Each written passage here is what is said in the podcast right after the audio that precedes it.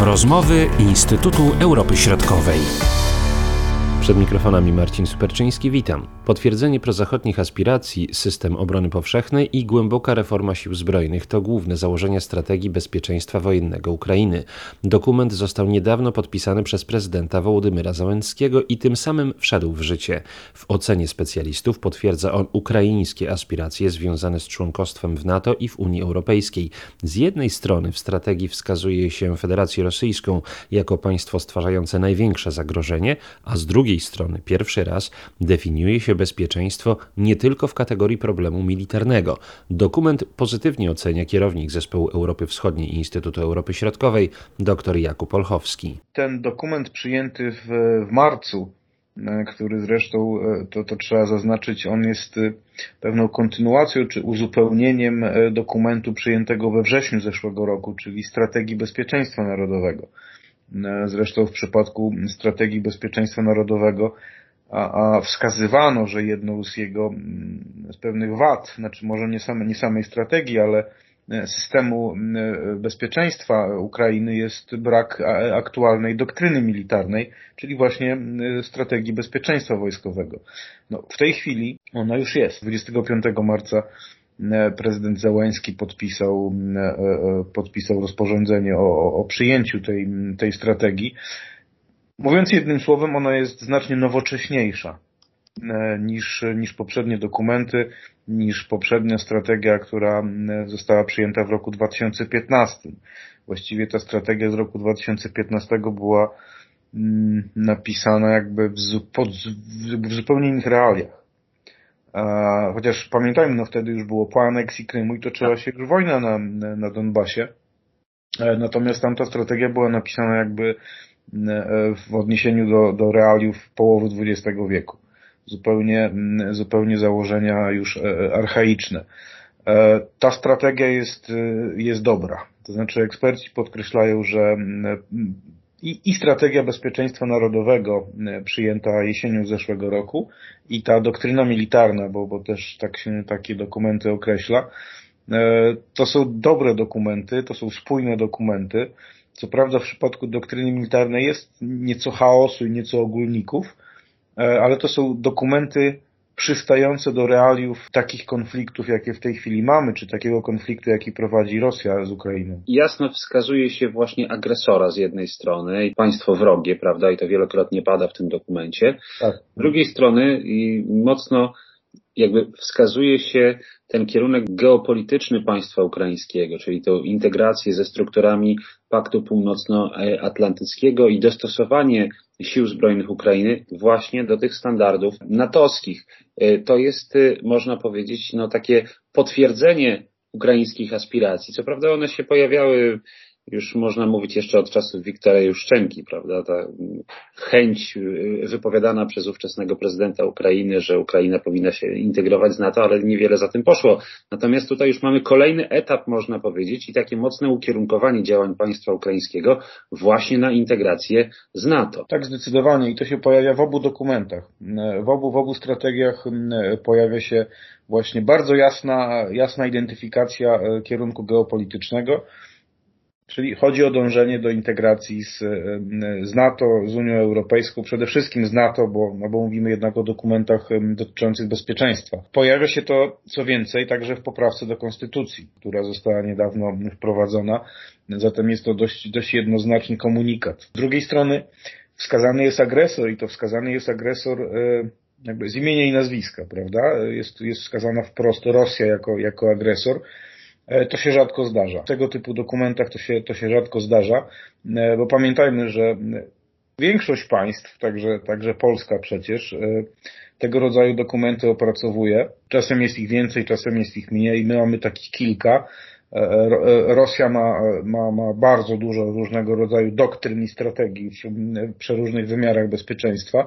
W przypadku Ukrainy to są te dwa najważniejsze dokumenty i tak jak, tak jak wspomnieliśmy, one ze sobą współgrają, jeśli chodzi o, o, e, o, o treść, natomiast to, że one bezpośrednio wskazują agresora i przeciwnika, co, co się rzadko zdarza, jak, jak, jak, jak zaznaczyłem, to ma być oczywiście jasny komunikat. Zarówno do tego agresora, jak i dla, dla środowiska zewnętrznego, dla środowiska międzynarodowego. Państwo ukraińskie także w tym dokumencie wyraża taką koncepcję systemu obrony powszechnej. No i właśnie to też jest pewnego rodzaju nowum. Jak definiować właśnie to pojęcie w przypadku agresji zewnętrznej? A to jest, to jest właśnie to nowum, które sprawia, że te, te, te, te dokumenty aktualne y, że one są rzeczywiście, że, że przystają do, do realiów, dlatego że działania, działania dzisiaj e, agresywne nie są, czy, czy, czy zagrożenia bezpieczeństwa państwa, to nie są zagrożenia militarne. Znaczy w bardzo niewielkim stopniu to są zagrożenia czysto militarne. To są zagrożenia w wielu wymiarach. I, i te dokumenty to uwzględniają. I ta koncepcja obrony powszechnej, czy też wszechstronnej, w nawiązaniu do, do, do koncepcji bezpieczeństwa wszechstronnego, czyli wielowymiarowego, one zakładają wykorzystanie całego potencjału państwa, e, potencjału społeczeństwa, a nie tylko wąsko rozumianego sektora e, obronnego. A więc ta obrona powszechna zakłada takie, takie trzy elementy jak e, e, odporność, czy też, no, no, czy inaczej wytrzymałość, powstrzymywanie i współdziałanie. Na różnych wymiarach to ma funkcjonować, a nie tylko na militarnym. Dlatego, ten, dlatego właśnie to jest, to jest nowum. Koncentrując się właśnie na tym wymiarze militarnym, tutaj ten wysiłek zbrojny właśnie ma się opierać o siły zbrojne Ukrainy, co oczywiste, o obronę terytorialną, a także o siły rezerwy, prawda? To, to także jest nowa rzecz, bo nie pojawia się pojęcie y, tych wojsk z poboru, prawda? Jak rozumieć właśnie to podejście do, właśnie do tego elementu tej strategii? To jest jeden z wielu takich ogólników, które się pojawiają w doktrynie militarnej i, i które nie są do końca wyjaśnione, natomiast y, one powinny być rozwijane już w planach obronnych, aktual, no, na, bieżąco, na bieżąco aktualizowanych. Generalnie ja bym raczej podkreślał nie tyle ten element militarny, co, e, co uwzględnienie właśnie e, e, różnych wymiarów bezpieczeństwa i różnych rodzajów zagrożeń. Co w gruncie rzeczy nie dziwi, jeśli weźmiemy pod uwagę, że no, mówimy o państwie, które no, jest ofiarą od wielu lat właśnie działań hybrydowych, czyli, czyli zarówno działań militarnych, jak i niemilitarnych. Więc oczywiście nie jest zaskakujące, że że reakcja jest no, zróżnicowana. Żeby nie być złośliwym, tak do końca oczywiście można użyć takiego określenia, że papier przyjmie wszystko, prawda? Że tak. można wiele dokumentów napisać, a y, i tak y, wszystko opiera się na tych działaniach rzeczywiście realizowanych, a nie tylko takich, które napiszemy w różnych dokumentach. Na ile właśnie, biorąc pod uwagę doświadczenia wcześniejsze, ta strategia ma szansę na realizację. Przynajmniej niektóre elementy, czy, czy można dokonać już na dzisiaj, na tym etapie takiej analizy. Przede wszystkim dobrze, że ona jest. E, dobrze, że ona jest i dobrze, że ona ma taki, a nie inny kształt, bo, e, bo rzeczywiście to jest, to jest dokument uwzględniający dzisiejsze realia bezpieczeństwa, czyli uwarunkowania środowiska bezpieczeństwa. Tu się pojawia też wiele rzeczy, które które znamy, które znamy, takie jak asymetryczność, takie jak sieciocentryczność, takie jak mobilność, takie również jak obrona terytorialna. I oczywiście też jest mowa o reformowaniu sił zbrojnych. Natomiast no to już jest odrębny problem. Tego, tego żaden dokument strategiczny, żadna doktryna nie rozwiąże, dlatego że to jest kwestia oczywiście wydolności gospodarki, decyzji politycznych, etc. A przypomnijmy, no niestety tutaj akurat Ukraina nie jest w najlepszej sytuacji, bo przypomnijmy tylko jedną, jeden, jeden fakt. E, armia polska, licząca sobie około 100 tysięcy ludzi, Polska wydaje na, na swoją armię, na swoją obronność około 12 miliardów dolarów rocznie. Natomiast Ukraina, która ma dwukrotnie większą armię i, i wojnę na głowie, e, wydaje około 5 miliardów dolarów e, rocznie, ponieważ na tyle ją stać. Więc e, ambitne plany e, reformy sił zbrojnych Ukrainy dotyczące wymiany lotnictwa, e, rozbudowy marynarki wojennej, wprowadzenia właśnie tych nowoczesnych rozwiązań z zakresu systemu dowodzenia, sieciocentryczności, etc.